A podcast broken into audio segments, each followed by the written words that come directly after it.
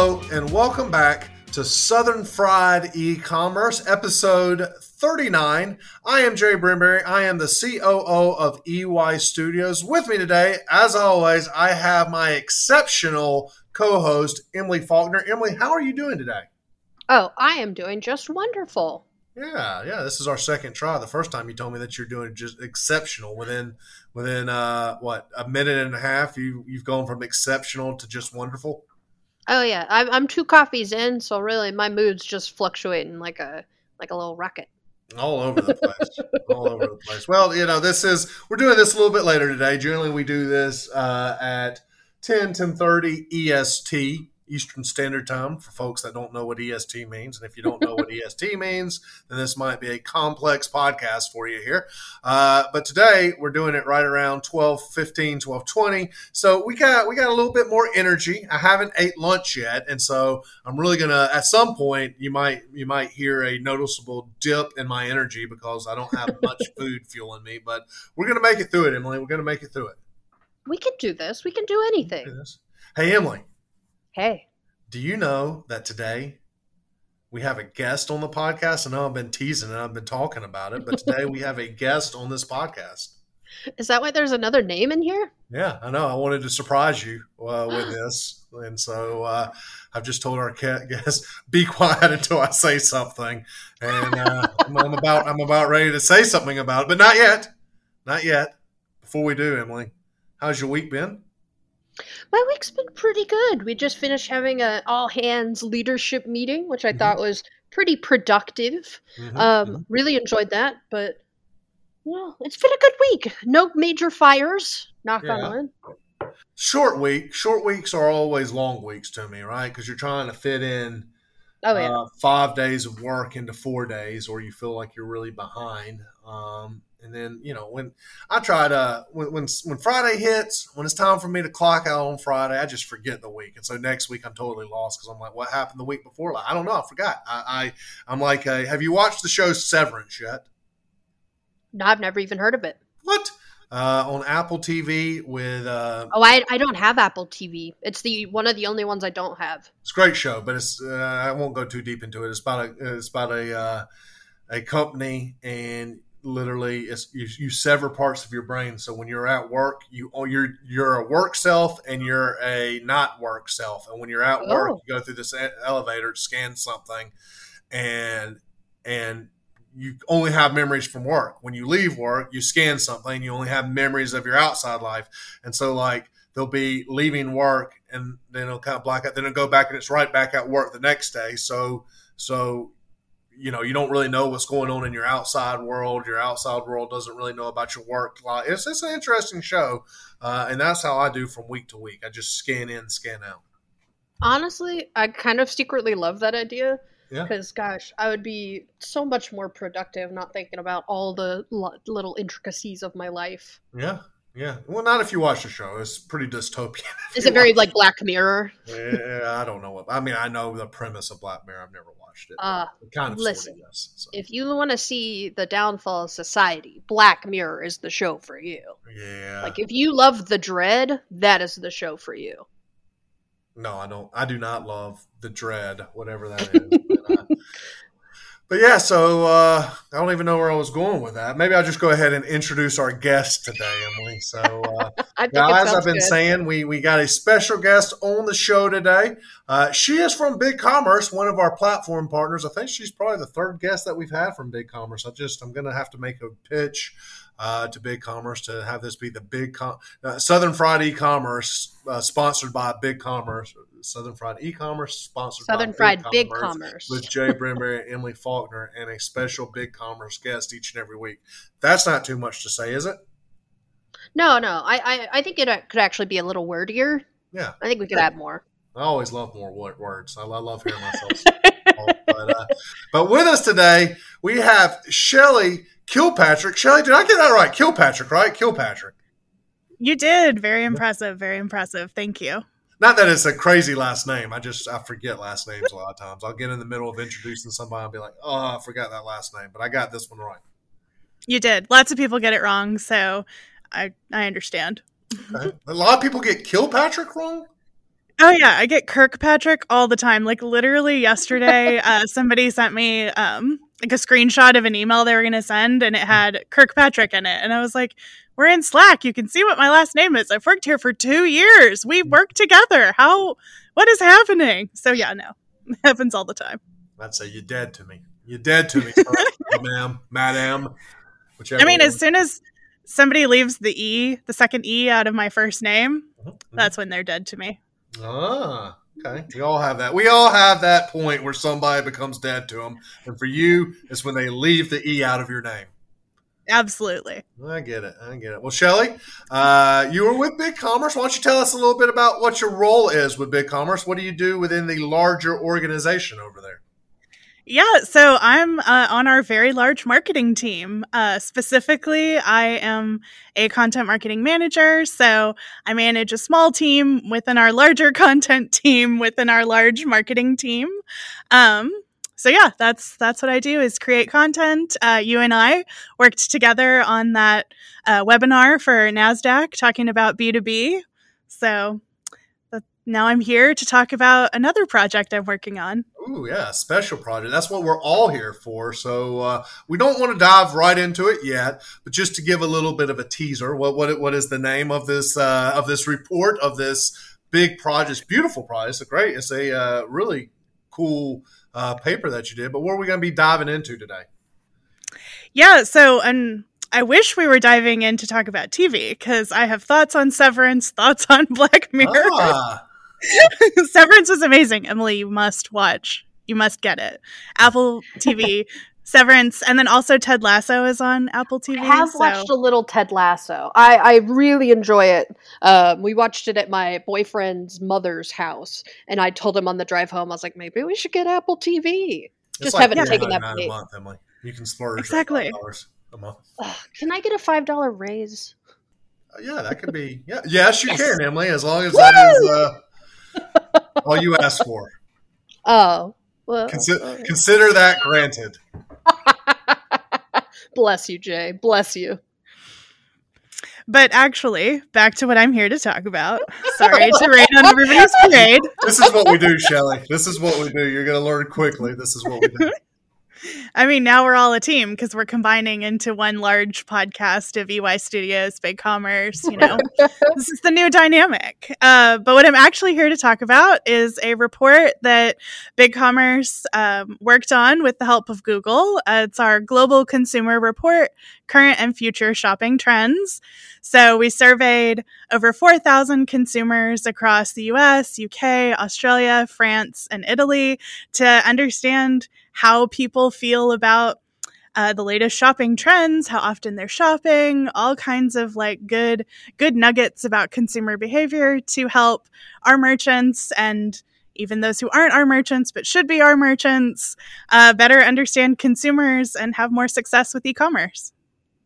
Now, when you say with the help of Google, do you mean that you went to the search engine and you put, uh, "Hey Google, help me understand consumers"? Or did Google I mean, a little actually bit. help you? a little bit of both, but uh, no, actually, um, Google is one of our partners at BigCommerce, so uh, we actually did partner with them. They contributed um, search and other data to the report as well. They they didn't like conduct the survey with us, but they contributed additional data and search trends mm-hmm. to help us really build a comprehensive report. That's all. Wouldn't it be awesome if you went to Google and you were like, "Hey, Google, we're partners. I'd love to partner up on this uh, on this paper with you guys. Is this something that you'd be interested in?" And they were like, "Yeah, sure. Here, let me direct you to this website, www.google.com. Ask it anything you want to." I mean, I'm sure they do that to a lot of people, but Big Commerce is special, so they help us. That is true. That is true. Tell us a little bit about Big Commerce. So we know about the paper. Uh, I think that most of our listeners probably know tangentially what Big Commerce is, at the very least tangentially, hopefully a little bit more in depth. Uh, but tell us a little bit about Big Commerce, about the company. What do you guys specialize in? Yeah, Big Commerce is an e commerce platform. Um, we specialize in, uh, if you might have heard of this, open SaaS. So, our philosophy is to make our platform as open as possible through APIs so that merchants have the ability to customize as they need. Um, but really, we are the core e commerce platform. And so we also partner with the best technology and agency partners so that merchants can find the right solution for their needs. So we're not going to box you into anything. You can kind of select what works for you. If you have a different payment provider you want to use, you have a different personalization tool, all kinds of things. We have so many good partners. Uh, I think I'm talking about partners because we just did Partner Summit in America um, last week, and the Partner Summit in APAC, I think, is happening this week. And then next week is our EMEA Partner Summit. So, you know, we love our partners. We're like I said, an e-commerce platform, open, but also we're still SaaS, so we it's really easy to get your site up and running whether you're small business, mid-market, enterprise. We serve all kinds of merchants, so we make it easy, but we also give you the flexibility to customize as you need to. Awesome. Now, when you say best agency partners, what's the first agency that comes to your mind? I mean, EY Studios. There we go. There we go. I just wanted to make sure we were on the same page there. Um, no, you guys, as as our listeners will know, you guys are great. Y'all really do have a great ecosystem, and um, I mean, Emily and I were talking about it uh, last week. Agency partnerships. It, it's it is crazy in this little industry of ours how you make friends throughout. There, there are certainly. I mean, there are some agencies uh, that I just really, really, I mean, there's a lot of agencies, but some that I really, really, really enjoy working with, love meeting every time, just, just talking. This is such a big industry. Uh, there's so much work. There's so many merchants. There's so many different areas of work in e-commerce that, um, you know, it's, it's, there's enough for everybody. And it's very important being on a platform that has a large ecosystem. Uh, you know, a lot of folks I talk to uh, can work on a boutique uh, platform. Maybe there's only three or four, maybe 10 merchants that are on this platform that's been created. That's a dangerous area to be in when you're all and everything is just in one, one platform. Heck, you know, um, it's for me, even with a platform like, and I'll, I'll say it like a, like a Shopify. I think Shopify is a good platform, but I think it's a little bit, uh, it's a little bit, you know, when there's just so much wrapped into that, where there's not too much of a power of choice. But say like a payment processor, or maybe you get penalized because you're not using something like that.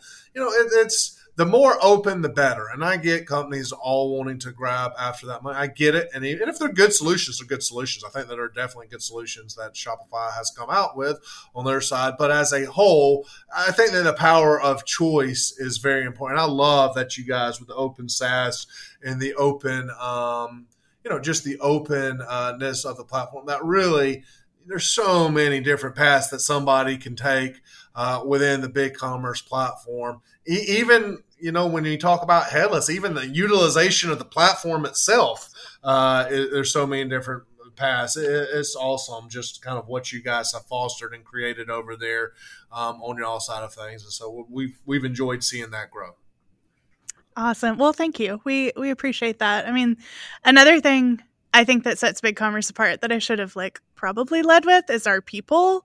Um, you know, as an employee, uh, we have a great group of people. Like I love working with my team, but also from our merchants. That's what we hear probably most often is um, how great like our ninjas, our CSMs, our mm-hmm. sales team, like just what a great support system we have, and our people, and um, that really makes a, a big difference. And it's why I like working here. Honestly, I 100% agree with you because starting at EY Studios, I didn't really know a lot about big commerce And honestly, one of the reasons that I really learned a lot is from the people. Like, the customer service people that I speak to are some of the nicest, most educated people that I've worked with. And like you know people in customer service when you're like I just don't understand what the issue is and you're just kind of like in this back and forth frustration. They it's so nice to just talk to somebody that just really helps you find that answer and then like educates you and you can move on with that knowledge and just continue to grow. Like I love that kind of stuff. And also just on a personal note, just meeting different people from big commerce. Like you guys are just so nice. Like it's so nice to work with people that are nice. it's that southernness. That's Honestly. Why we're, that's why we're on the uh, Southern Fried podcast. exactly. Yeah, I mean it's I, I I, I uh, just ditto everything that's being said. We I've worked with BigCommerce since 2014. Always a great time uh, working with you guys. Y'all really do have some of the best in the industry, and a lot of folks. Uh, e-commerce is such an insular in, industry as well. It's uh, amazing. Uh, you guys go out there and get the best that that are knowledgeable right from the get as well, and so. Um, yeah, uh, you guys do great work over there. Um, any any last words on BigCommerce before we dive into a little bit about you, and then we'll dive into the report. Um, no, I think we're just excited to share this data with everyone. Absolutely, absolutely. All right, so let's start. Out. I got I got some questions for you. I want the, the before we dive into this report. Uh, I want the uh, listeners to to learn a little bit about you, Shelley. So my first question for you is, what business jargon, what what what business jargon is overused or really just kind of grinds on you? When you hear it in an, or when you read it in an email or hear it on a conference call what what business jargon are you like this i can do without this phrase this word whatever it might be oh man. I might get myself in trouble. Um there was somebody who said uh we need to bubble this up as if like I don't know, put it up the food chain. I mean, that one is also terrible. Circle back, hate that one. Oh, we should circle back on this. Like what? Um, yeah, those are the ones that I feel like drive me crazy. Although I'm totally guilty of saying them sometimes. Like, yeah, mm-hmm. but that one. Okay, okay, that's a good one. I, I have heard that one. I can understand that one for sure. Um, do you like the word synergy? Do you like synergy? Oh, yeah, no, that one's terrible. I worked um, one of my first marketing jobs. Um, the office I was in had like a poster that said that, and every day I was just like, I hate this word so much.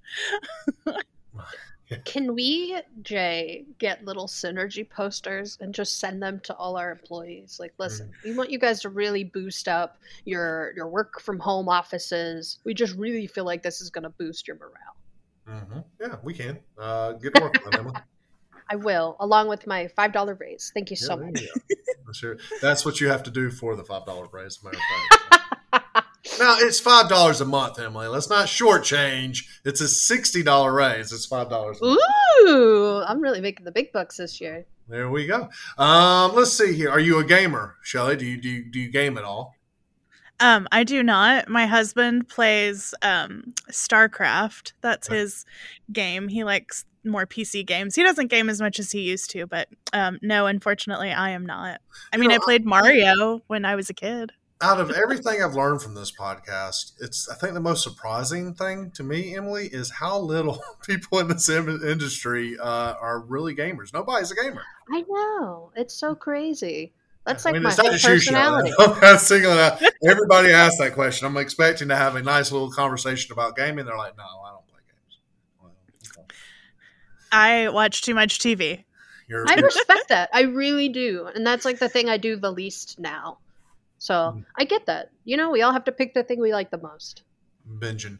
Um, so okay, so let's see here. Have are you a reader? Do you do you do you do you read a good bit or no? Um, not so much. I feel like I did when I was a kid, but then I don't know. I go through spurts. I also mm-hmm. read not to, I don't know if this sounds like a weird humble brag, but like I read really fast because mm-hmm. if I get into something, then I just like power through. Oh, so jealous. like, um, like I can finish a book in like, you know, a day or a weekend. Sure. So then it becomes like a really expensive hobby because, um, I I like consume books so quickly. So then it's like, okay, it's like $10 a book. I'm like, I can't afford this. But I know you'll say, like, why can't you just go to the library? Duh. Um, unfortunately, I also have a bad habit of not being able to return um, books. So I did try to get a library card. I mean, I got one, I went there, I checked out a book. I don't think I returned it for like months. Finally returned it and was like, well, I can clearly never return here again. Ah, the old uh, too late embarrassed because I'm an adult. I'm not I'm not a child anymore. I, I should I knew I needed to do this. I just didn't do it. Oh yeah. I worked so when I was in college, I worked at Blockbuster. Ooh. And so, you know, I could check out as many movies as I wanted, you know, all the time. I had late fees and I worked there. Yes. That's uh, like, impressive. Yeah. I, re- I love that. So yeah, that's my history with that. I remember when uh, Blockbuster, when I got word it was going to close down, I, I went and rented some things, knowing I was never going to take them back because it was no longer going to be there. so, sorry, Blockbuster. I'm sure. I'm sure a lot of people did that. I have a stack of Blockbuster discs that I just went and we just rummaged through them. We picked them out. We were like, "See you guys," and they closed like the next week. Oh, that's awesome. I miss Blockbuster. What a good company. Me too. I mean, not a not a very well ran company, but a good company uh, to to be a, a teenager, college kid, kid, and go to on a Friday night. I miss those days. Oh yeah, good stuff. Except for when the one movie you wanted was the same movie everyone wanted. So you'd get there and you'd be like, "Oh, they don't have it. I have to wait." Uh. Oh, I hear you. Oh, look at me! I just broke my own rule of having my. Uh, Oh my gosh, you're so popular. I know, I know. Um, uh, last question. Last question. Have you ever watched the movie Willow? I've seen bits and pieces of it, like on TV when I was younger, but I have not sat down to watch the movie Willow. Same. Don't worry about it. It's okay. Oh, okay. I'm okay with that. She's a piece, Jay. No, no, no. You, you guys are going to miss out when the new Willow comes out on Disney Plus, and everybody's talking about it, and y'all won't know what's being talked about. I'm not. Should It's just you. It's just Jay talking about Willow. Starting the revolution. Mhm. Lead the charge. All right. Well, y'all are missing out. So, um, all right. Well, I think that's that's it. I mean, really, it kind of culminates with a Willow question, and I decide if I want this conversation to go on any longer or if I'm ready for an abrupt end. And so, guys, thank you so much for listening to Southern Fried E-commerce today. It's been an excellent show, Shelley. Thank you for being on here. Uh, we will link this report to everybody so they can read it. Y'all have a great day. Bye. Now All people right, are thinking it's Shelley. over. Yes, Uh, well, I mean, technically, your part of leading the conversation is over. Ooh, Because- that's a good that's a good segue. But before we do that, really quick, let me let everybody know that you have stumbled upon Southern Fried E-commerce. We do this every single Friday.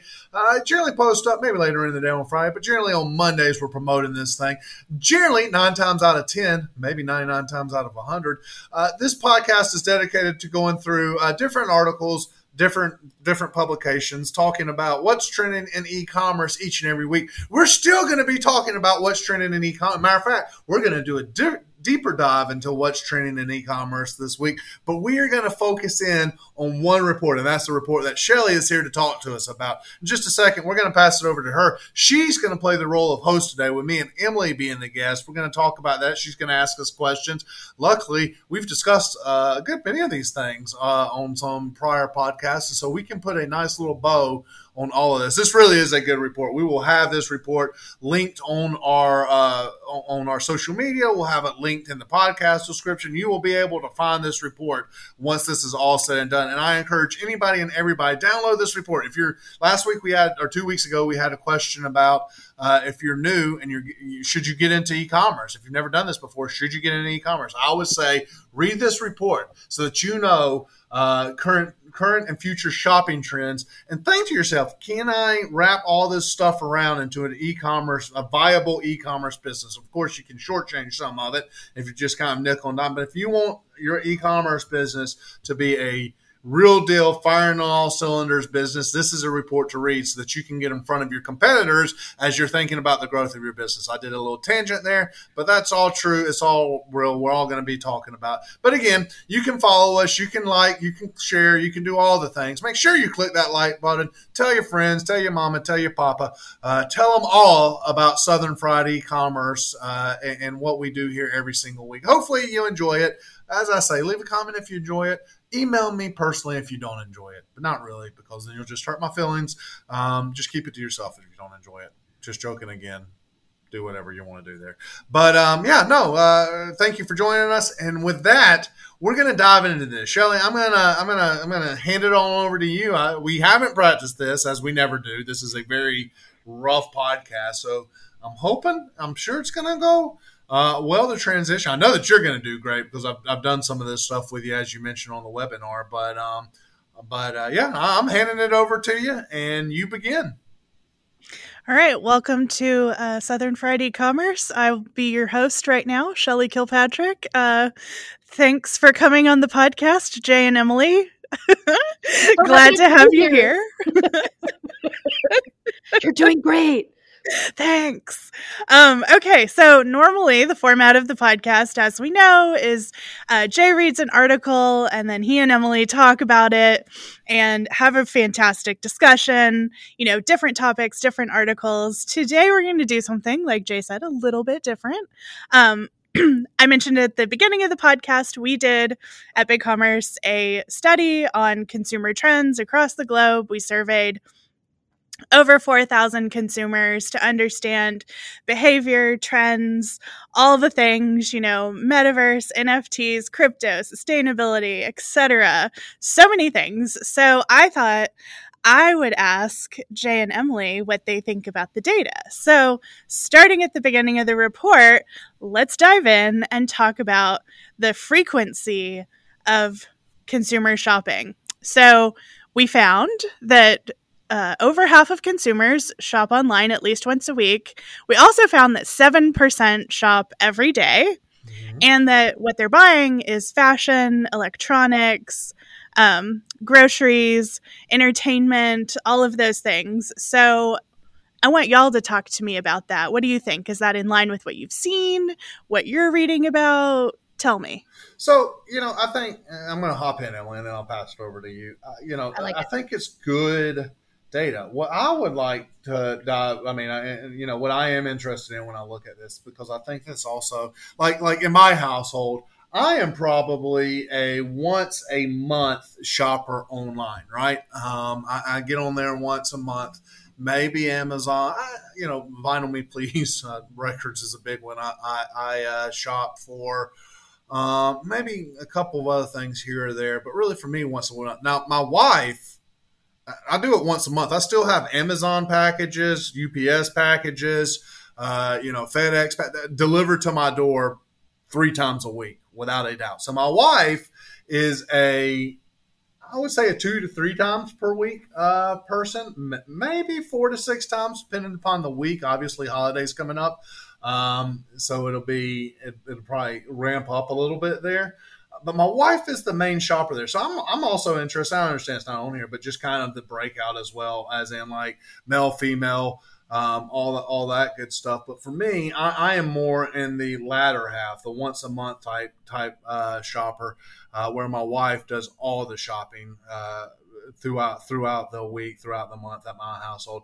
I think one of the things that really stood out to me is is the growth in groceries that I see. I think fashion. So the top items consumers purchased online. We had fashion and apparel at eighty percent, electronics at fifty six percent, entertainment and media at at fifty five percent. So I guess I'd ask you, Shelley, is that like uh, maybe renting a movie online, or or what exactly uh, is it? Just encompassing everything?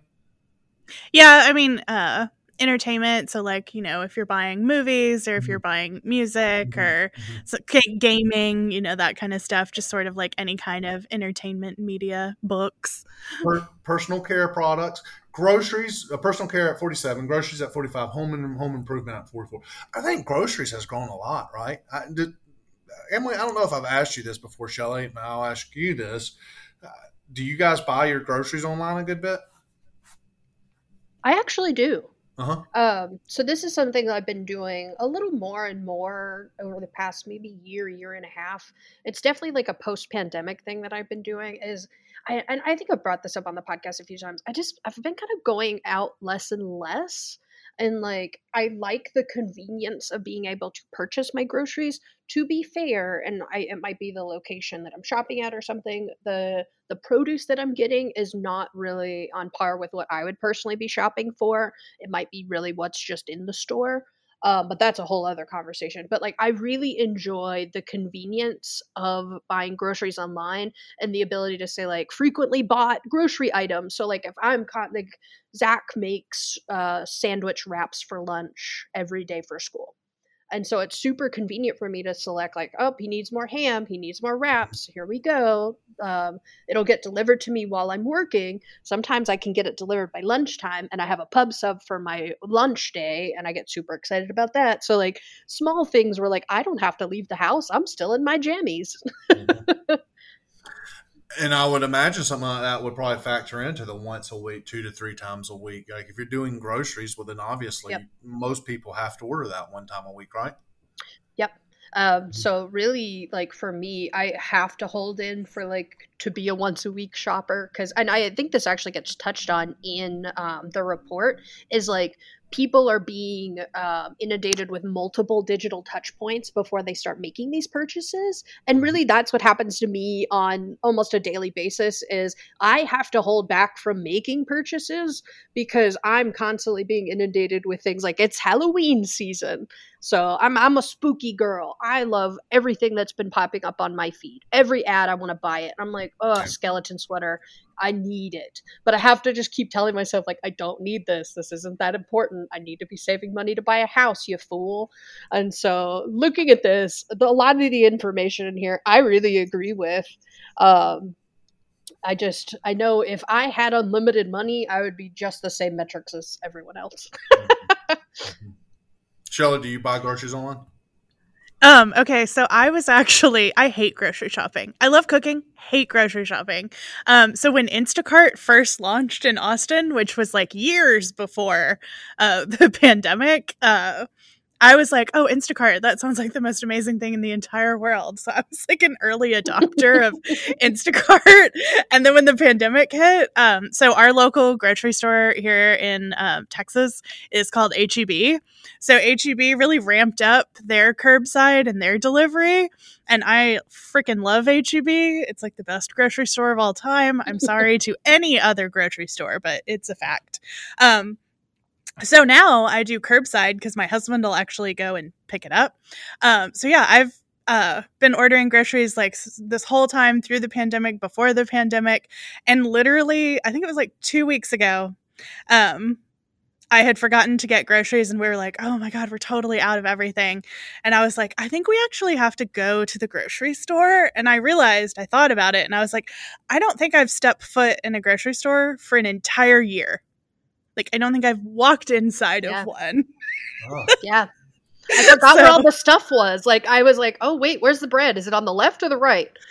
yeah, so, so, I'm definitely that person buying groceries and uh, skincare and um, all kind like the personal care, the fashion. Like I don't go. I don't know what a mall is. So you're probably so, one of the uh, everyday people Shelley four to six weeks. For- yeah, but also like Emily trying not to uh, spend all my money on Halloween stuff, but that'll be coming soon.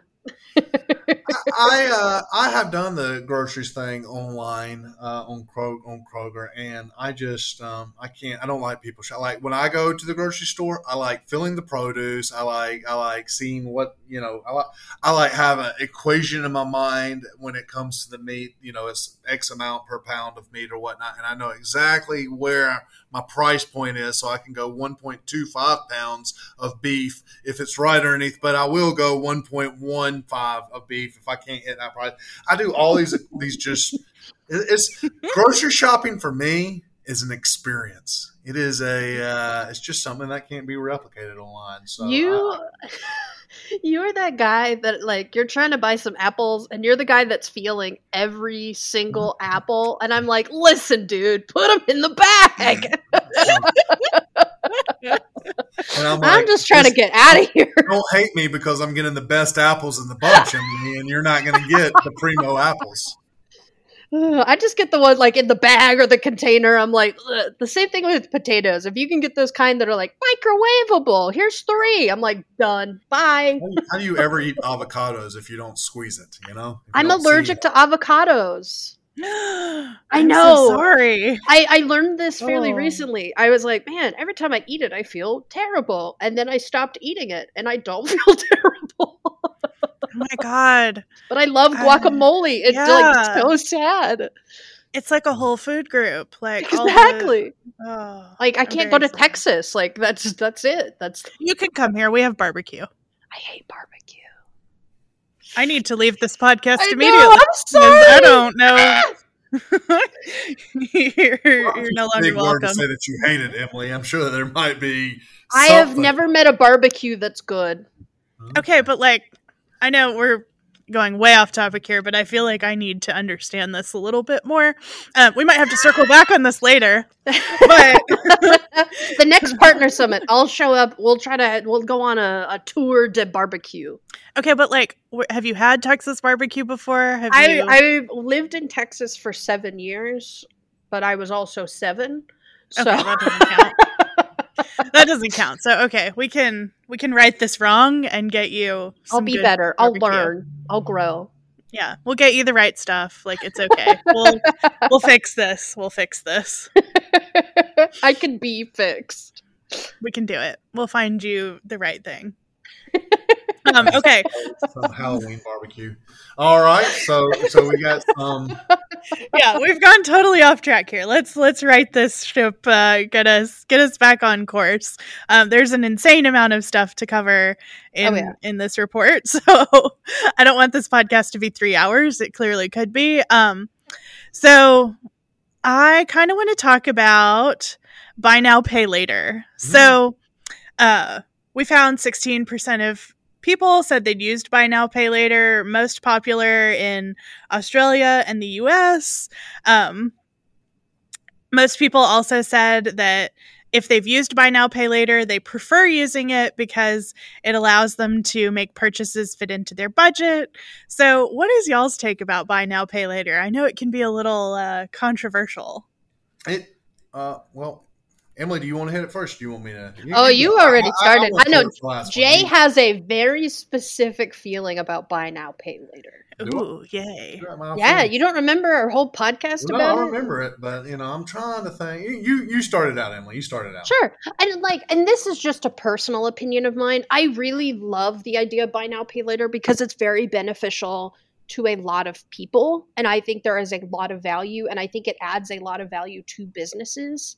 Personally, I don't use it because I feel like it's a slippery slope for my personal wallet. It's the same thing about trying to not shop more than once a week is there is an option at my disposal that will genuinely make my life easier but how how many times am i going to start utilizing it and what are the ramifications of me using it and it's more of me just setting up personal boundaries for myself and not buying everything that i physically can see.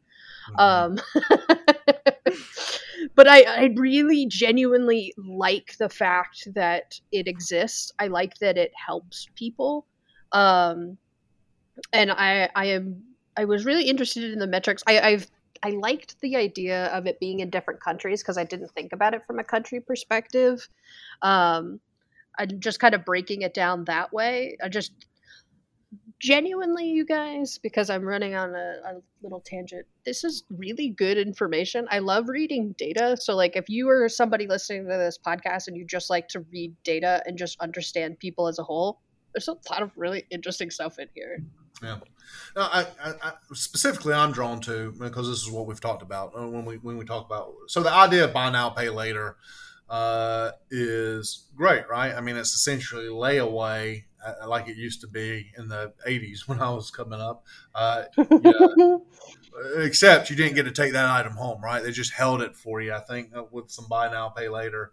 Um, uh, options you you get it and you just pay on it as you go along and so the the the likelihood of completing a purchase if buy now pay later is an option this was the this was the data that i kind of was drawn to um, you had three options yes i prefer convenience and transparency of buy now pay later i think that we'd have to define that right because i think that um, there are some places out there that aren't as transparent as buy now uh, pay later i, I believe uh, and so i kind of want to know you know great. Um, what are the mo- you know what what do what do we think what the most transparent are? There are some very transparent companies out there, but there are some that, um, as we've learned in past episodes, aren't as transparent. Uh, yes, I find it easier to make purchases fit into my budget when I use buy now pay later, and no, buy now pay later does not impact my willingness to purchase a product. Of course, the easiest one anybody making a hundred thousand dollars plus, uh, they they were um, you know they they they prefer the convenience, transparency of it, but they were a little bit less on the. They, they were the least on the. Um, yes, I find it easier to make purchases that fit into my budget when I use buy now pay later. The less than twenty five thousand dollar one by a wide margin. If you look at this, fifty seven percent. Uh, with the next being 25,000 to 55,000 or 54,999 at uh, 48%. Uh, but less than 25,000. Yes, I, I find it easier to make purchases fit into my budget when I use buy now, pay later.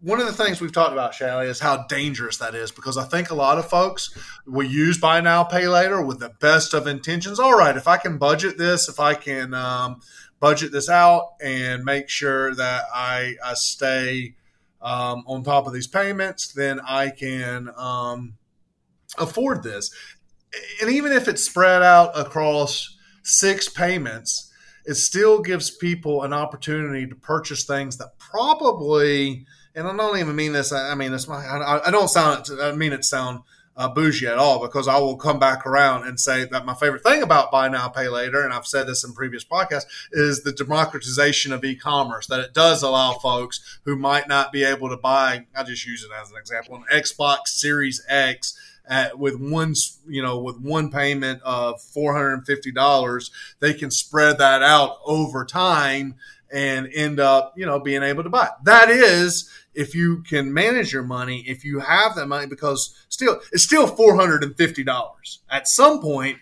it's it's going to add up to four hundred and fifty dollars. So I always debate the merit of okay, why don't you just save up four hundred and fifty dollars over the next five, six months to buy this thing to ensure you have the money because there's statistics out there, Shelley, that's showing that a lot, a, a decent percentage, I wish I had it on, on me right now, I do not, of folks that do buy now, pay later, can't afford the final payments and they get behind on the final payments and and it affects them with the final. They think they, they got the best of intentions but then something if you're living you know on 25k or less than 25k. If you're living on, you know, 55k or less, it's not right now. There's not. That's not a lot of you know just just um, extra income that one might have to cover if an emergency happens, right? And, and I have to now divert this money that I had saved for my buy now pay later. But I now have to divert to this divert it to this emergency. Um, how how does that affect that a consumer at a later date? I think it's the best of intentions. Again, I like the democratization of it, but at the same time, I think that especially underneath 25k, that it, it is a dangerous thing to, to say, yeah, sure, you can still buy this thing that you would have never been able to buy from us before. We're going to stretch out this payments and we're just going to trust you that nothing's going to happen that can affect us in getting this money. I mean, for the merchant, it's great because these companies are doing it. The merchant really probably doesn't care less. Uh, as a whole. I mean, other than just being a human being, could care less as a whole if the payments can, because they've already gotten paid from whatever company they're using for buy now, pay later. Um, but for the actual you know, buy now, pay later uh, companies out there, and there's companies that finance it. I mean, it's essentially a finance agreement. Um, they, you know, you have to deal with them on the backlash of, well, you didn't pay, you didn't do this, and whatever, you know, hitting things um, for. I kind of lost my train of thought there. Sorry. Uh, for whatever you know it is that they've bought and they can't pay for that thing. It just I don't, I don't know. It, it's I have mixed feelings on it, Shelley. I have mixed feelings on it. I like, I love the idea about it. I do think that it might foster some reckless consumer spending habits that that aren't good for the for the greater whole of, of money management. Does that make sense? I, what I'm saying? You just said what I said, just more eloquently, and I appreciate that. I think, yeah, I think that's where um, there's both uh, advantages and disadvantages to buy now, pay later. And, you know, it's kind of like a lot of things finance. You can say similarly about credit cards, student loans, all these things. It's definitely, once you get into talking about finance, it's a it's an interesting topic with lots of opinions either way. But mm-hmm. let's segue into the next topic. But really quick, um, which for merchants, I think it's good. I do think it's good. Uh, just just because that's who we're talking to, right? That's who we're trying to get to. For merchants that are on the BigCommerce platform, that EY Studios, I don't see the disadvantage of buy now, pay later. You know, obviously you need to you need to make sure it fits into your overall pricing strategy because the company mm-hmm. that's that's giving you that service that's on your site is going to take their cut. For merchants, I think it's good. It's for the greater good, the citizenry, where that's where I take a step back and say, okay, we just need to make sure that there truly is transparency and a little bit of oversight on this sort of thing. Mic drop. All right. Yeah, right.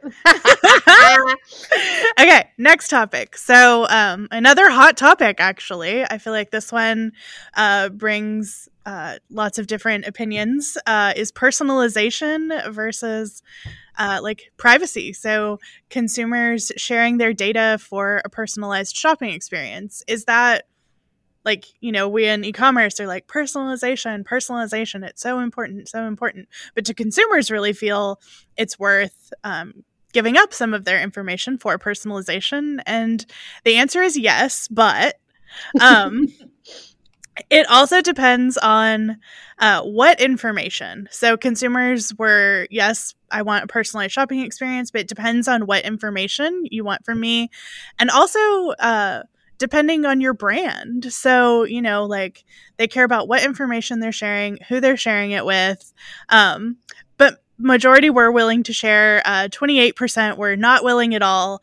And unsurprisingly, uh, you know, Gen Z was the most willing to share, whereas baby boomers were definitely the least willing to share. Um, and then uh, breakdown of the countries, uh, Italian consumers were the most willing to share for personalization. And as far as what people are willing to share, email, gender, and name were the top three. Uh, the bottom was their social media address and phone number, and purchase history was right in the middle. So, what are y'all's thoughts, and what's your take on personalization and sharing data and diving into that uh, minefield now? take all my data. I could care less. I mean, like, I, I honestly. Not what I was expecting. If it, if it, if it tired, my That's life problem. better, uh, and and it, it, it dictates to me. I, I, I, I just listen. I am. Um, I, I, guess I, I am rooted somewhat in a uh, kind of libertarian, you know, like I just kind of, if I was off the grid, I'd probably be okay as well. But at the same time, I understand I live in a society and I, I live in a time period where by having my data, I can get things the way I like, like Walmart probably knows, or Amazon definitely, or Netflix knows more about me. Google knows more about mm-hmm. me than my wife knows about me, than I know about me, than you know, it just and, and it's just even things that we don't even realize. And so I get it. I get the benefits of data, and I really don't care because I probably just kind of grew up with it. And I, I look at like baby boomers not willing to to share their grandma. Nobody cares that pizza on Wednesday night is your favorite thing to do. Like, come on, if that's gonna if that's gonna send you an ad on Tuesday night or on Wednesday morning about pizza delivery. Nobody cares. Nobody cares. You, you, break it down. What am I willing to share? Email. Okay, great. The only thing that I hate it, the the inconvenience of people picking my data and soliciting to me um, without like any permission whatsoever. Like like I get so many campaign emails, text messages. I can guarantee you, I have not signed up for campaign email, like political campaign email, or or I've never signed up for text message. I can tell you guys that right now. Um, I've, I have not done that in at least 15 to 20 years, you know, that where I've like, yeah, here's my email. Feel free to email me about some campaign literature or whatnot. But still, I get so much. So to me, it's not so much, are you collecting data on me? I don't, I give you all my data. I don't care. It's can you be responsible with the data that you're collecting on me? Are, are, are you just going to willy nilly give it away to somebody that I did not give you permission to give my. I don't care if I know I'm shopping on Amazon and they're collecting every piece of data to make my Amazon shopping experience a little bit better.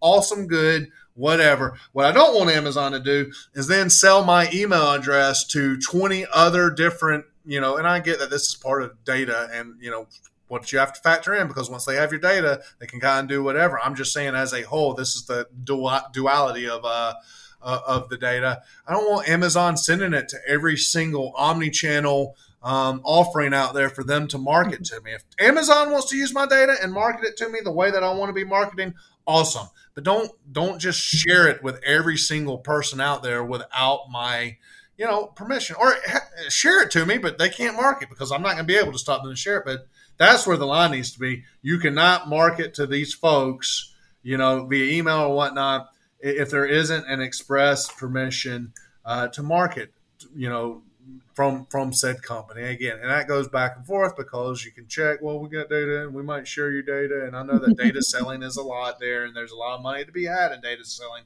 but that's the deeper, more complex thing. But as face value, if people would use data what I intended them to use data for, and make my life better on the things that I shop for, then I'm all for it. Does that make sense? Emily, rebuttal yeah.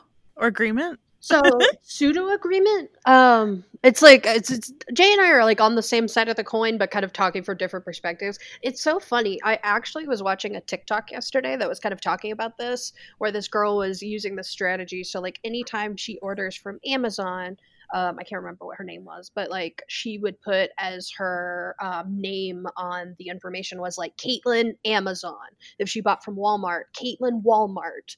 So when she started getting mail from different companies that she'd never reached out to, she was actually able to read in her physical mail that, oh, Caitlin from Amazon uh, they Amazon sold all my data to blah blah company, and that's why I'm getting all this information, and they're trying to sell me on stuff. I thought that was crazy but like it's such an interesting idea to look at and just see who's really taking your data. And i think uh Jay, it's funny because jay and I are close in age but different enough where we have different opinions. And i just remember like growing up like we were told abundantly like don't talk to strangers online. Don't give strangers your information. Don't tell them all of these things. But gosh as i've gotten older i like met friends online and then just met them in person, never even thinking twice, like, hey, they could be a Craigslist killer. Like, these are just people that you've talked to and given your information and told your whole life to. And it's kind of the same thought for me with companies is like, yeah, I'm happy to give you stuff. You're probably going to benefit me in a lot of ways. I do like having personalized experiences because I think having personalized experiences helps me as a consumer learn about different brands and learn about different things and have more conveniences in my life as a whole. But I do think that there are, I think the yes, but is just part of maybe my generation's idea of like, hey, there are negative side effects to this, and we're just still being cautious because that's just who we are as people. We're just cautious little millennials trying to do our best. we have three millennials in the group. uh oh. Uh, We're very like older millennial. What are you, I'm, I'm right on the cusp. I'm right on the cusp. I'm a zennial. Gen X, uh-huh. Millennial. He's got baby boomer tendencies, and I love that for him.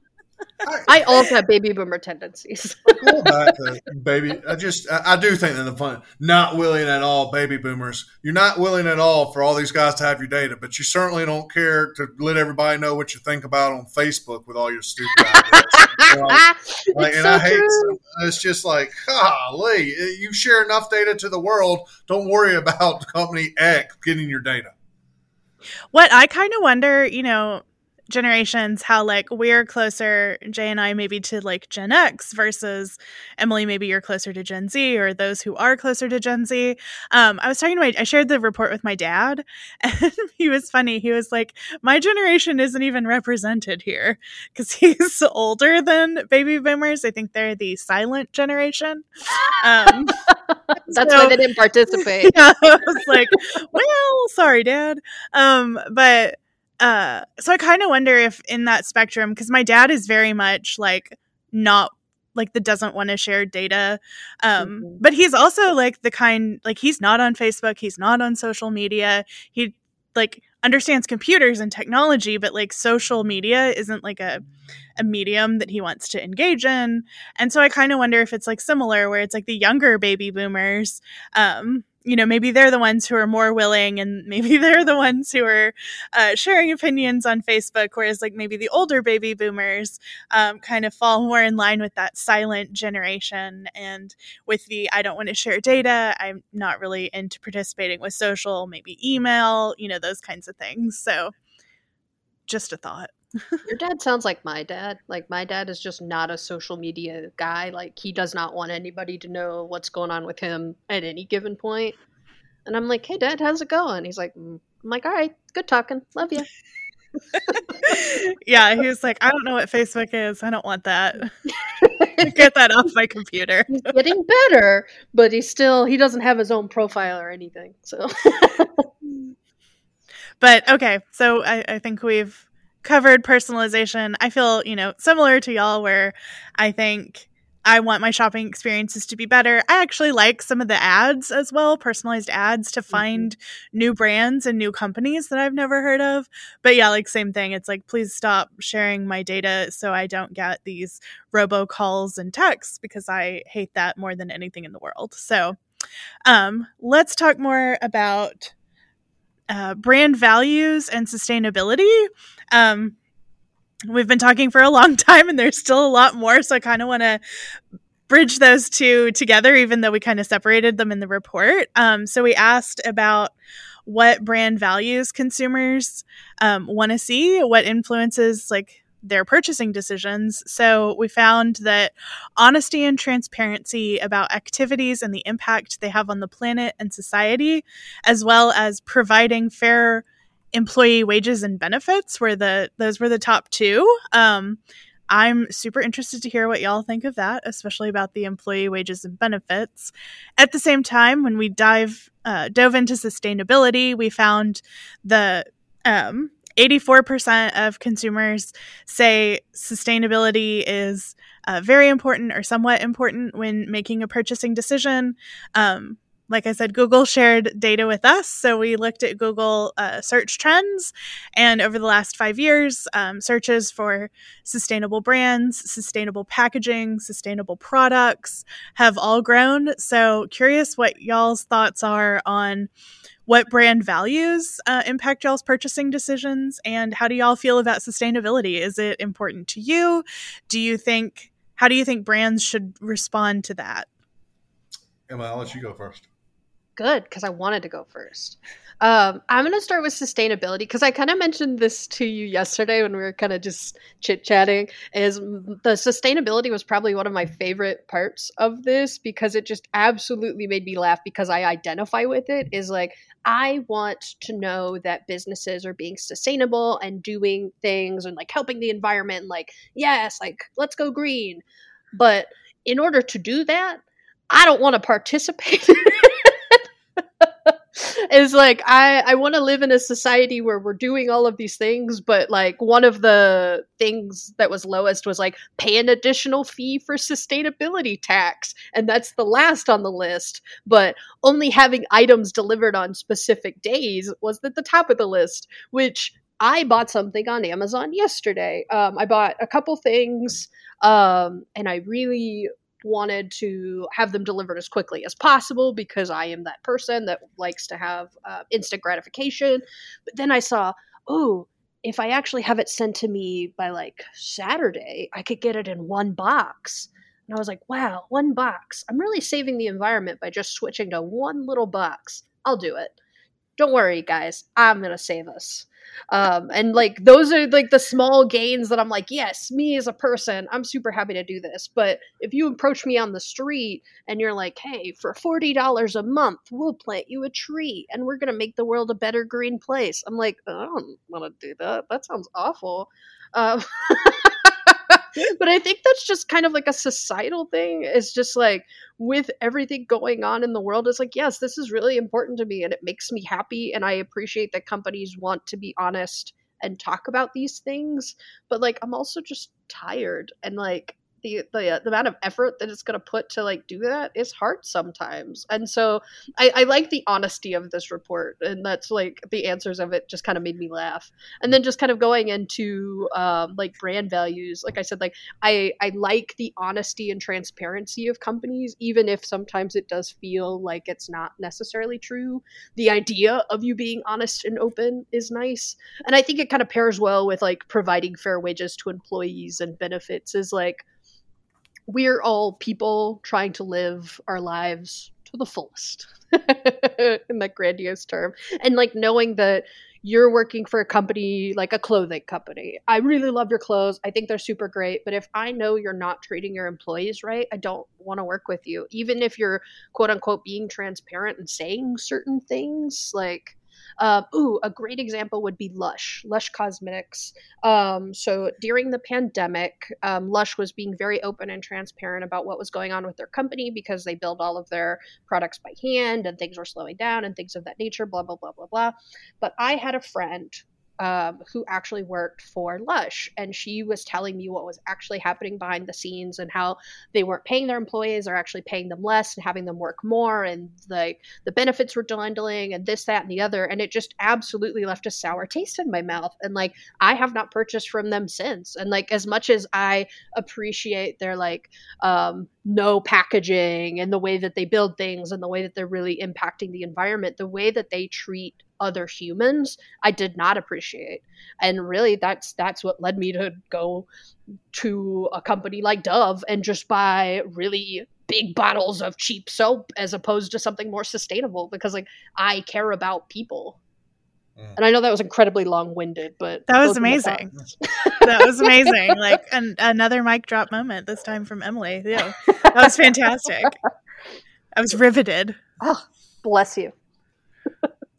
So, all right, Jay. personally, none of these things affect me. Uh, it's to uh, well, he is the boomer here. He's got boomer no, tendencies. I was looking at the the you know. Uh, indifferent. That's that's why I said it's not like ah. I'm upset that that uh, if there's just I'm not like oh they recycle I'm not going to use them or anything like that. It's, it's not.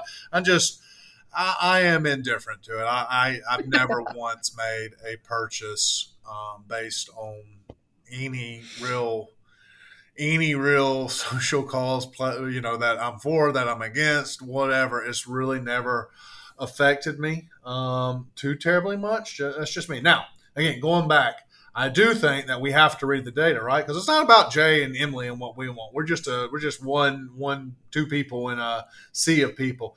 It is very important to gen z. And you know again at the end of the day you know we want to market to Gen Z. But I think even then, that's something like if you're, I don't know, I have a tough time. If you're doing these things because you're truly a good person and this is how you want to live your life, that's one thing versus, hey, we understand if we go if we go sustainable, then that's going to lift our conversion rates with Gen Z by 20%.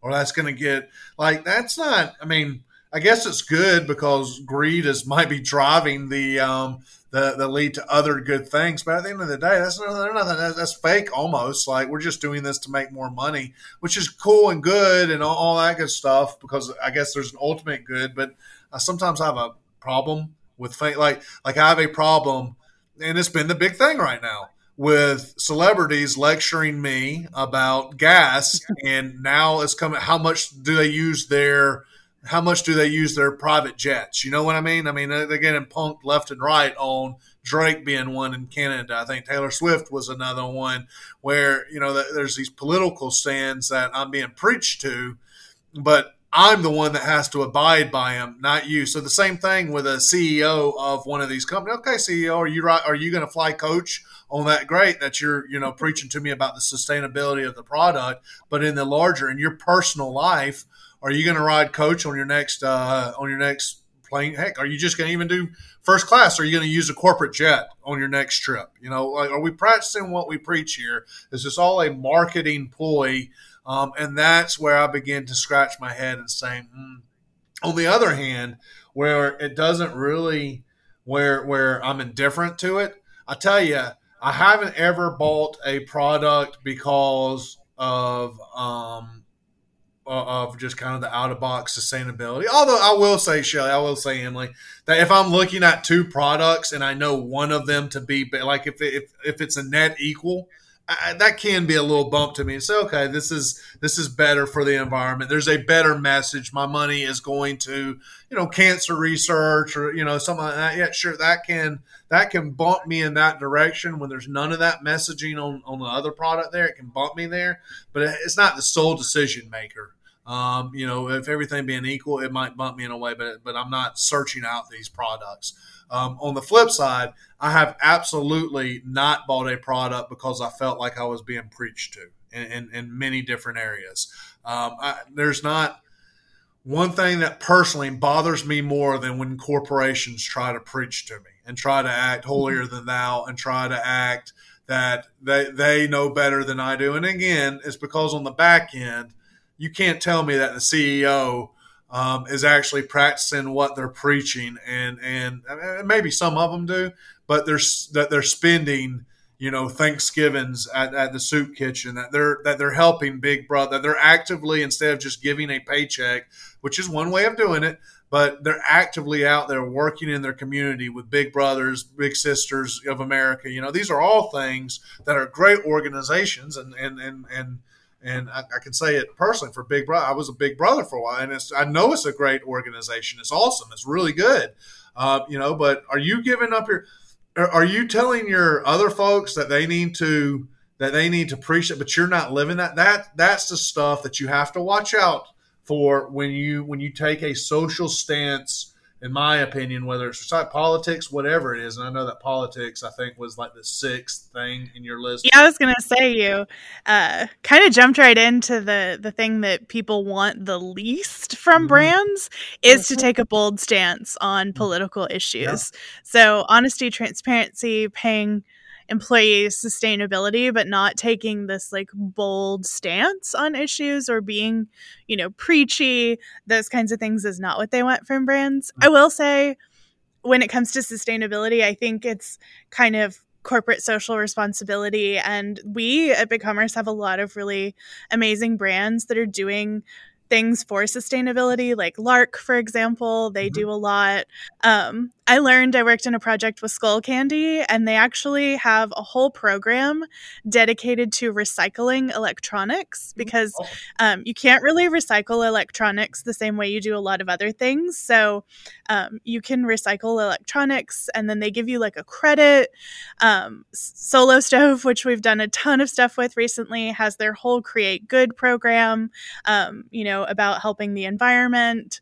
Um, so I think it's not so much doing like you said sustainability like oh you're going to buy more but i think it's like highlighting these great things that you as a brand are doing mm-hmm. to really resonate with that audience so if you're doing it authentically then that comes through that's and that's key. a great way to make yourself stand out sure that's the authenticity is the key there again i i think that it definitely i love you know uh who does it i mean i am a conservationist that just at, at a court with I grew up in the woods and on the river and I get upset when I hear you know just just uh, when people just don't care you know about the environment. We only have one earth. I think everybody should be a conservationist so, so I love things like that.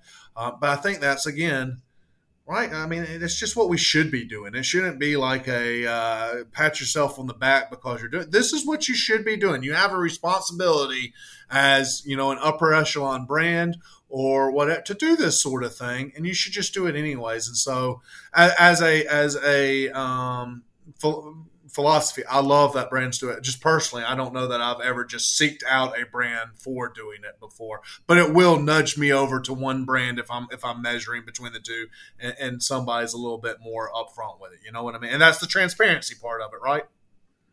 Yep.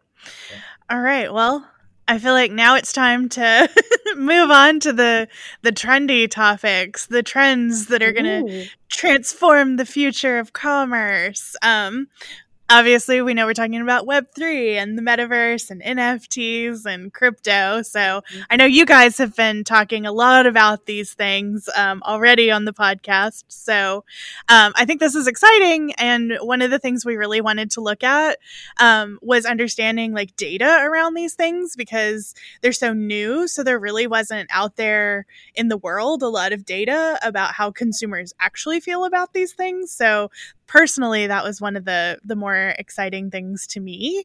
Um, so as we know the metaverse um, google trends data um, search data says you know it got like super popular at like the end of last year. Um, people are like what is the metaverse? Um, so uh, we asked consumers like their level of understanding of the metaverse. So we didn't give them any prompts we just like straight up asked the question. Um, so we wanted to know, you know, how well did they understand it? So it's not like written here, but like when we said strong understanding, it was something like you know it enough to explain it to someone else. Mm-hmm. That was kind of like the definition of strong understanding. And 26% of people said they had a strong understanding of the metaverse. That was really surprising to oh. me. Mm-hmm. I, yeah. I was not expecting that. So then then we gave them a prompt to be like, here's what the metaverse is. Um, I think it was like a little short three minute video along with like a definition. So then we asked, okay, now that you have a better understanding of the metaverse, are you willing to shop on the metaverse? Um, and we gave them the options of I have shopped, I'm willing to shop, I'm not willing to shop. 2% said they had shopped. I know that's like a super small number. I think it's like 84 people. Blew my mind. Wow. Um, and then 46% said they would be willing to shop on the metaverse. Um, and so then we asked, you know, what types of goods would you want to buy? Um, just virtual, just physical, or virtual and physical? 51% said virtual and physical. So, um, now that I've kind of run through the data, what is y'all's take on the metaverse? What do you think of people's understanding and their willingness to shop? Um, what impact is the metaverse going to have on e-commerce you know next year and in the next five years? Yeah. So i i don't again this is one of those things where i don't know that i would dive into it but i can absolutely see my kids diving into metaverse. I think that there's been some pr blunders recently most notably with um with uh what's the name? Uh, facebook uh, uh, uh um, zuckerberg. Zuck? Yeah, I mean, there's been some real metaverse blunders, and I think that you can even see that um, as it begins to tail off in, in March of of uh, 2022. Uh, the interest, and I think a lot of that's kind of fueled by by Facebook. I think it's going to depend on really who's bringing this out. Right, right now the metaverse is being championed by Facebook, and I think a lot of people, if you say, "Well, what's metaverse?" That's what they would first look. A lot of people don't trust Facebook, right? They don't trust them with their data. They don't trust them with, you know, just how the world has turned out a little bit since since Facebook has been there. And so I think if you have Facebook champion the metaverse, will it eventually get there? Maybe. Of course, then you have kids that look at Facebook and say, "Man, that's for old timers," right? Um, maybe it will get there, but it's going to be difficult. But then on the flip side, another another part of the metaverse is, and you mentioned it in here, like Fort Fortnite is is a very good example of of shopping in a metaverse. And Fortnite, I mean, whether I mean there's 45, 50, 60, 70 year old men that and women that are playing Fortnite. They don't even realize that they're taking part of the metaverse, right? And they but they are because that every time you buy something, every time you get a new skin, every time you you you experience an event within a, a Fortnite environment or uh, you know uh, Apex or any of these video game environments, well, you are actively participating in a branch of the metaverse there, and they don't even realize it uh, that they're doing it. Um, should I tell her about my Main Street USA uh, thing, Emily? Yes. Yes, absolutely. Obviously, you've already brought it up. It's too late for you. Oh, I think that a million dollar idea, Shelley. I think that we ought to have a Main Street USA and these the, you can that, that that boutiques that it should be an app that you can do on you know VR or at some point everybody's going to own a VR, you know, headset or something as you go for.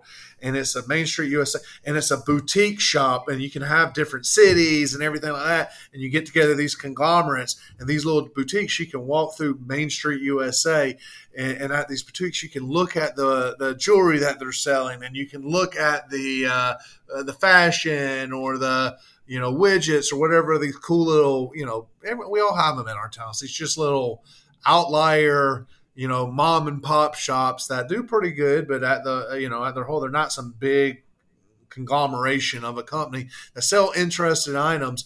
And and something like that i think would be cool for because we're talking about e-commerce here. For e-commerce merchants like a like a pinterest or not pinterest i'm sorry like an etsy sponsored by Etsy or whatnot, but like a Main Street where you're actually walking down, you're walking into like an old timey building and, and, they're selling their wares in there. And I just think it's that's a cool little thing to where when you're talking about buying physical, I don't know that you'd want to do it vir- virtual, but the cool thing about the metaverse is is that technology is getting to a place where you can try things on, where you can see kind of what it would look like on a supposed avatar. You get in the place where you can put your height, your weight, all the all the pertinent information, and the algorithms will give you a pretty good representation of how this shirt might look on you, how it might fit, you know, all the stuff.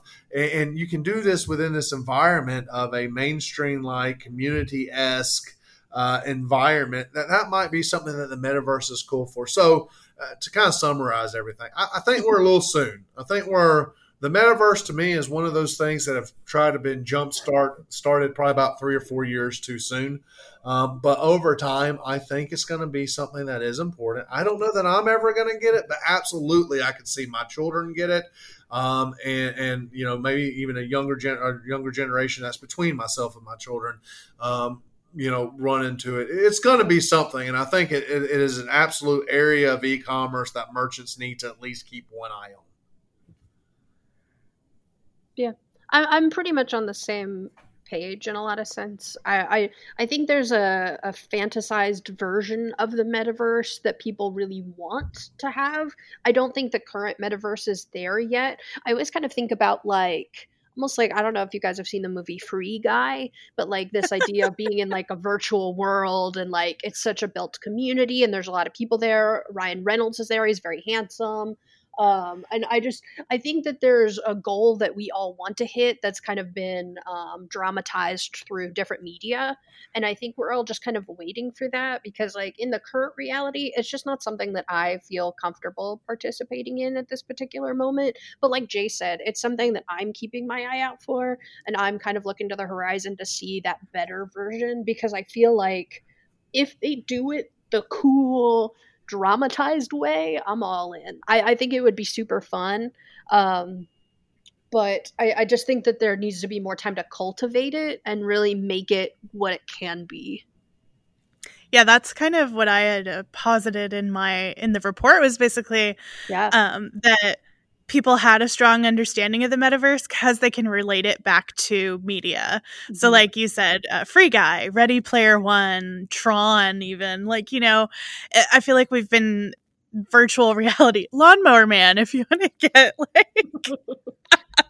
into into that sort of stuff but it's like we've kind of had this idea i think one of the things when i was kind of researching the metaverse was you know we have different virtual realities but like the metaverse ideal state is that it's all one. So that would mean it would need to be kind of like company agnostic. So, you know, like you said, there's one in Fortnite, there's one for Facebook. So these are like different things but like as a consumer if you want to shop you want to buy something for your avatar and you want your avatar to travel in be able to travel in between the metaverses. Mm-hmm. And so mm-hmm. right now that's kind of like what's limiting it is that it's like, oh, it's the the Fortnite one, the Facebook one, and you can't then take what you've bought um throughout, you know. So companies would have to be in different ones or pick which one. So I think once it's a more agnostic playing field, that's when we could have like a true metaverse in this ideal state that um you know we're talking about here which might not happen uh anytime too soon but like you never know like technology someone might might hit that thing and then companies that are kind of paying attention to the trends and what's happening can really take advantage of them. And that's what I think that's what old Zuck's idea is what you're saying, show. But man, have you ever seen a more bungled marketing campaign than what they have done with Metaverse? I, I, I like it astounds me how bad this has been. It's uh yeah, it's it's definitely not one of their finest moments. I um, love him. He's my favorite lizard person.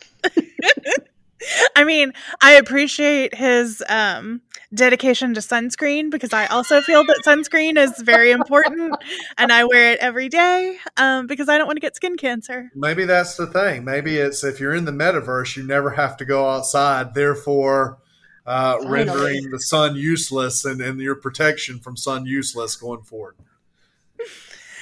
Um, okay. Sustainability. so we've talked about the metaverse. So you, I feel like the next logical step is uh, NFTs, so non fungible tokens. Um, so while people had a good understanding of the metaverse, um, NFTs was not quite the same. Um, only 9% had a strong understanding, uh, 23% had a mild, uh, but the majority had a weak understanding or less of like no understanding, or it's like I've heard of it, but I can't I don't know anything else besides that. Other people were like, I don't even know what this is. What are you talking about? I've never even heard this before. So, um, I thought that was a, like a little bit interesting, just because you know NFTs have been in the news, um, a little more like bored ape, but at the same time, I mm-hmm. also like have a very difficult time understanding it and like explaining it. So, um, what do you guys think about NFTs? Where do y'all stand on steady, on those? Emily. Steady, steady. I'm just sitting here. I feel like it's about to get good. Open and honest, I don't understand NFTs. I don't like. I've I, have had it explained to me several times, and I just I don't get it. I I uh, I want to. It's like. this is where my baby boomer comes out. I'm like, I don't get these newfangled new things these kids are coming out with. Like, I just, I don't understand. And like, maybe it just needs to be explained to me even more simply but like, what does fungible even mean? Who made up the word fungible? Like, who was that? Was that Zuck? I just mm-hmm. want to talk, Zuck. I, I don't. We. I think they're. I'm trying. I'm trying not to be the hard. I think that they're a Ponzi scheme. Uh, um, I mean, I know it's that. That's tough. That's. I just. And I think, and you might have seen this as you were doing this report, but I mean, there's been some serious backlash to NFTs recently, where where companies are being, where companies were video games. I know NFTs were going to be big in video games, right? Like you could buy an NFT, a skin that only you had access to said skin, and it was your, it was literally yours. So like every other player couldn't go buy. I mean, there's been some pretty bad backlash. I think there was going to be something for Assassin's Creed, I believe that that had NFTs. Um, I know Doom was one, or Doom or Wolf. It's not one of those two was going to do something like that. But but there's been a backlash, I think, because NFTs right now is a rich is a is a rich person's game. I mean, honestly, it's it's the rich kind of selling assets because NFTs, the only value that an NFT has is what somebody is willing to pay for it. There's no real value. And I guess you could look at houses and everything. At some point, that's the core of it. But more so with NFTs, no real value in an NFT unless it's just something that you want. Something like like you know, if I buy a a Jack Sparrow NFT skin for mm-hmm. Fortnite, and I really love Jack Sparrow, well, I might be willing to pay sixty or six hundred dollars for that thing, but I'm pretty much out six hundred because nobody else is going to pay six hundred dollars for that Jack Sparrow NFT, and and it's just there's no value to it. There's no resale value to it. It's all built upon an idea, and ideas can come crashing down very very quickly. I, I just I think that. And I'm all about free market, and I, I think that this is just a kind of a a, a corporate pool of how else can we get money that really doesn't um, you know that really doesn't help us, or it really doesn't help anybody. This is just a money making scheme uh, based on some philosophical principle that nobody can even understand. And I think that, that people are just trying to create a groundswell of FOMO, right? Fear of missing out. Well, what you know, with every well, what if this does become a big thing and I didn't invest in it and I just missed this trend? And I think that these the people who are pushing these that's what they're working on. They're preying on individuals that have that fomo. And um, it's just not a good thing. I don't i don't get it. I don't understand it. I don't believe in invest it's not an investment. Um, some will say it is but i don't believe in investing in anything that i don't understand you know at least a little bit. And so all in all I'm not a fan of NFTs, and maybe one day they'll become a thing. But I don't even see it being like metaverse, where where, where one day it becomes. I think as a whole, it's already showing people rebelling pretty hard against NFTs. Yeah, I feel like NFTs are definitely something that if you know, I know uh, uh another platform um, not BigCommerce kind of came out and was like, oh, sell NFTs here. And I know a lot of brands were probably like, oh, we want to, we don't want to miss out. We've got to get on the NFT train. And I think, um, I mean, I put this in the report, but that NFTs are, are new. It's prone to volatility. Um, you know, there's significant downturns. So I think merchants really, the key is to be cautious and really understand the market. What do you expect to get out of NFTs? Like, what is your real goal? Are you doing this because you're afraid of missing out on this cool trend? Or is this something that, like, your consumers want? Like, do your actual target consumers really want NFTs from you? If so, then like pursue it, uh, but like with your eyes open and a close eye on the market.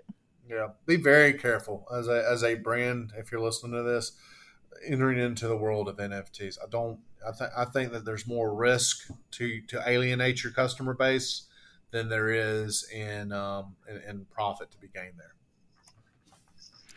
All right, moving on to the final topic, uh, which is cryptocurrency. Um, kind of another one. So, you know, uh, the metaverse, uh, cryptocurrency, they kind of, again, go hand in hand.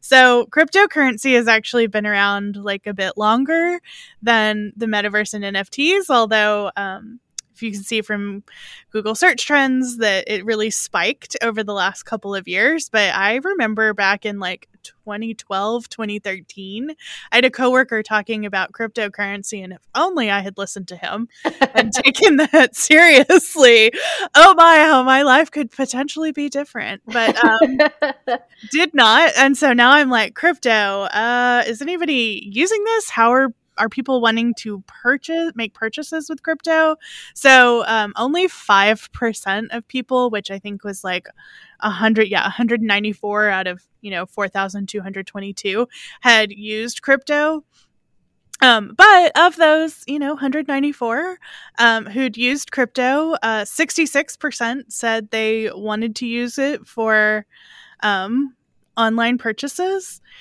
Uh, so then we kind of went to understand well why aren't more people paying with crypto? What are kind of some of the the blockers? Um the biggest one of course was i don't understand crypto and would never use it which again makes makes a lot of sense. Like i don't really understand crypto either even though it's been around a lot longer. I feel like i get it maybe a little more than nfts but definitely not as much as the metaverse.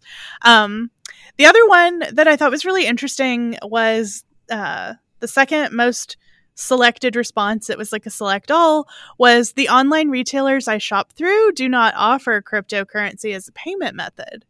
So I thought that was a little bit interesting that, you know, perhaps if more merchants offered it, more consumers would pay.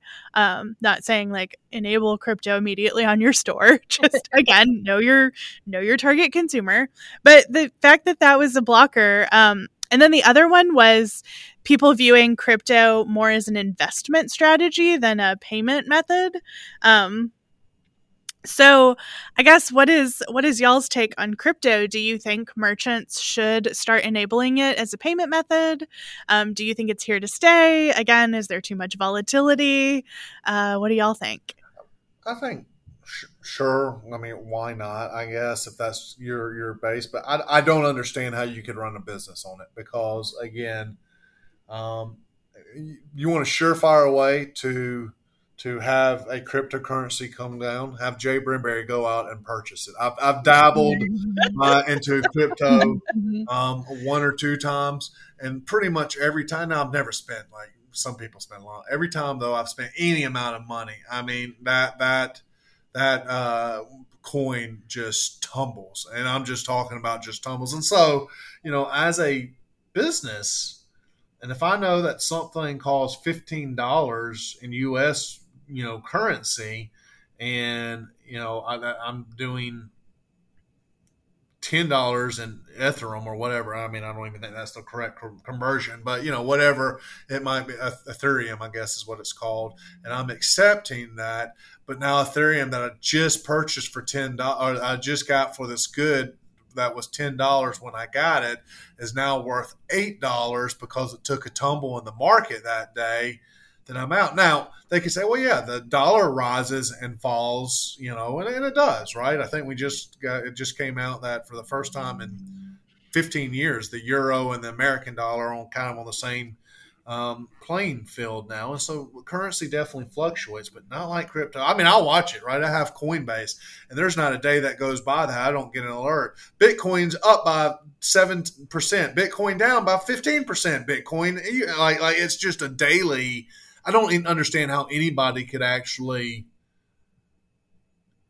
have you know could run a business based unless there's just something that the second you pay for it in crypto it converts it to american dollars or some conversion there and the american dollars are the things that are being and you're just offering crypto as an option for folks i don't see how anybody could run a business and could keep correct books based off of crypto. And even then there's now hundreds of cryptocurrencies, and so you'd have to decide, well, which ones am I going to take? Which ones do I not want to take?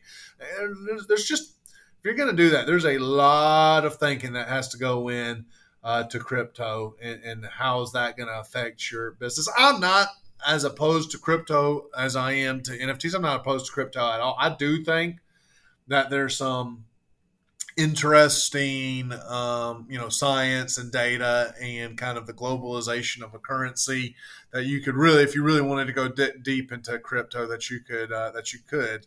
So I do think that there's some more facts that back up crypto and actual things and actual, I mean, real real numbers that can back up crypto and not NFTs. But at the end of the day, I do think it would be too vol- volatile for me to to uh, jump into. And really quick, last thing, I love in your report, and since we're at the end here, I'm going to mention it now. How it seems to me like Italians just don't care. They're just like, I'm open whatever. Every little at the end of every one of these things, it's like Italian consumers have the strongest understanding of, of, of cryptocurrency. Italian consumers.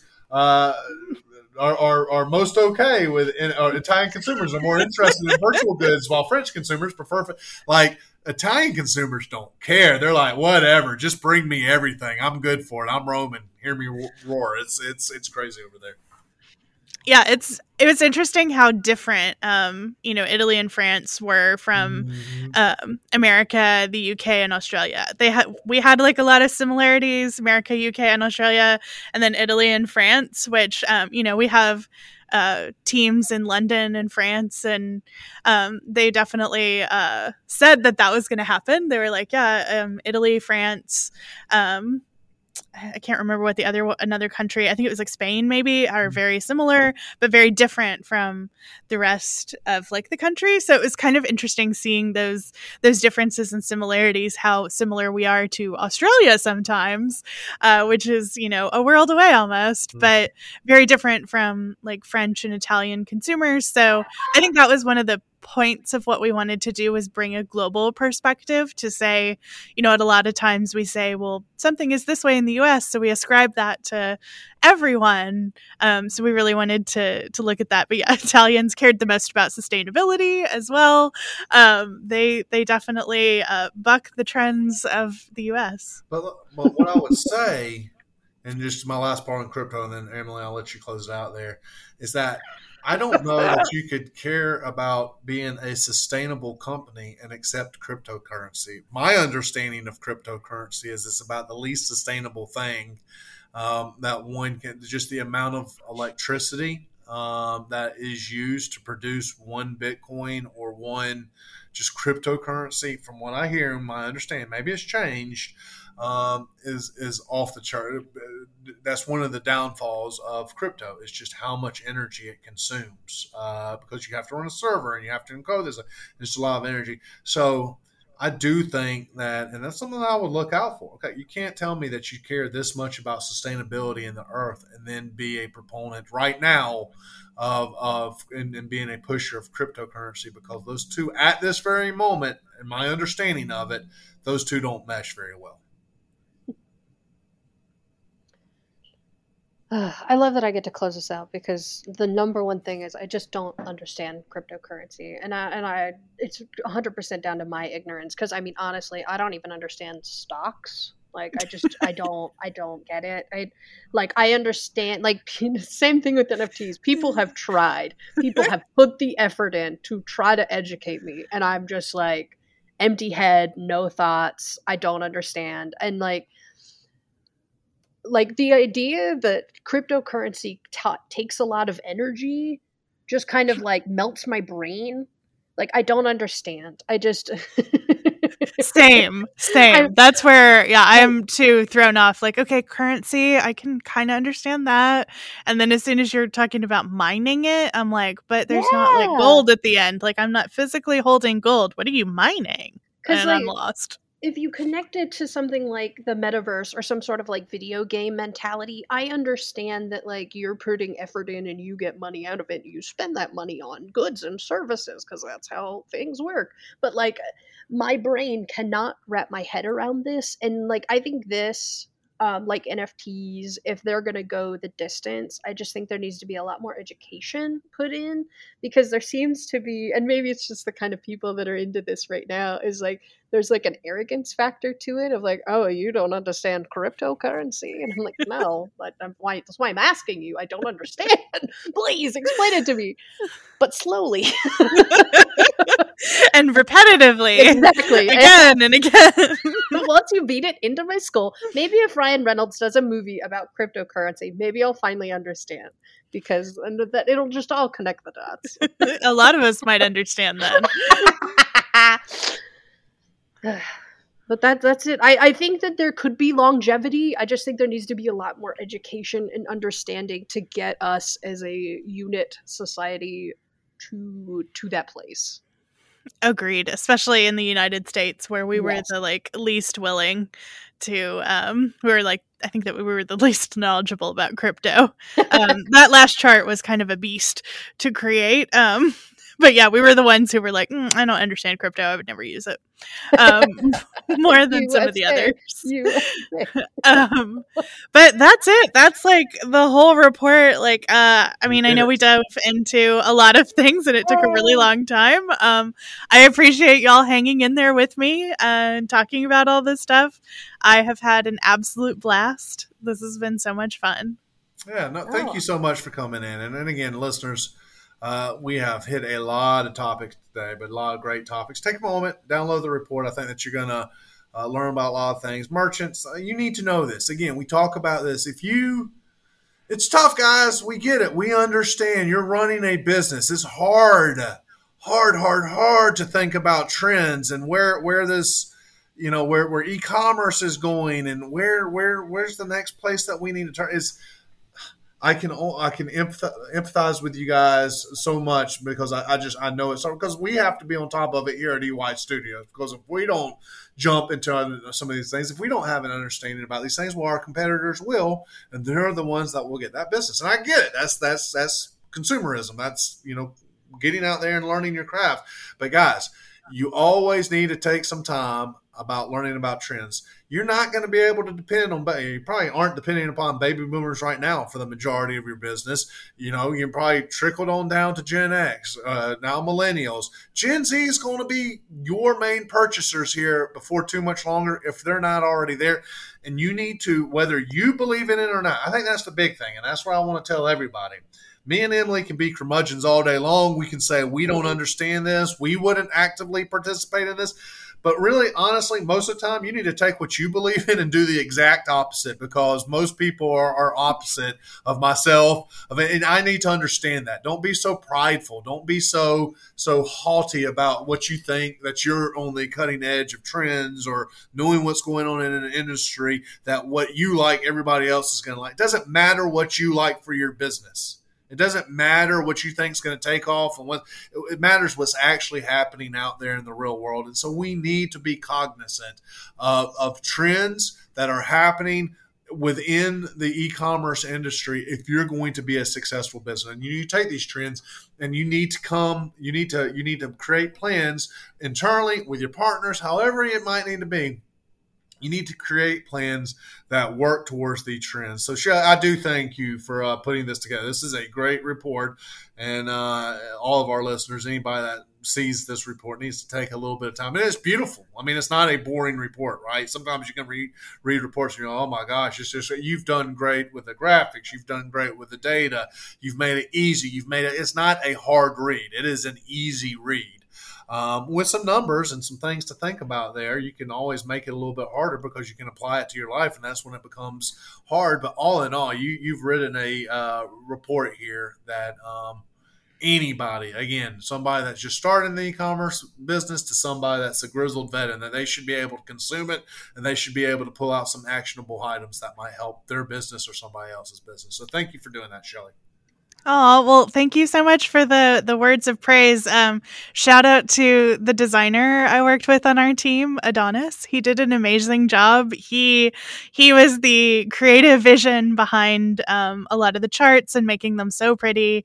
Everything he did with the layout, like he he really crushed it. And I was I was super happy and super proud because I was like, this is a lot of data. It's going to be a lot of charts. it's a lot of numbers. Um, I really hope we can make this easy to consume and understand friend, mm-hmm. and um, shout out to him for doing such an amazing job. And also a very awesome name. That's a cool name. Yes, that's such a cool name.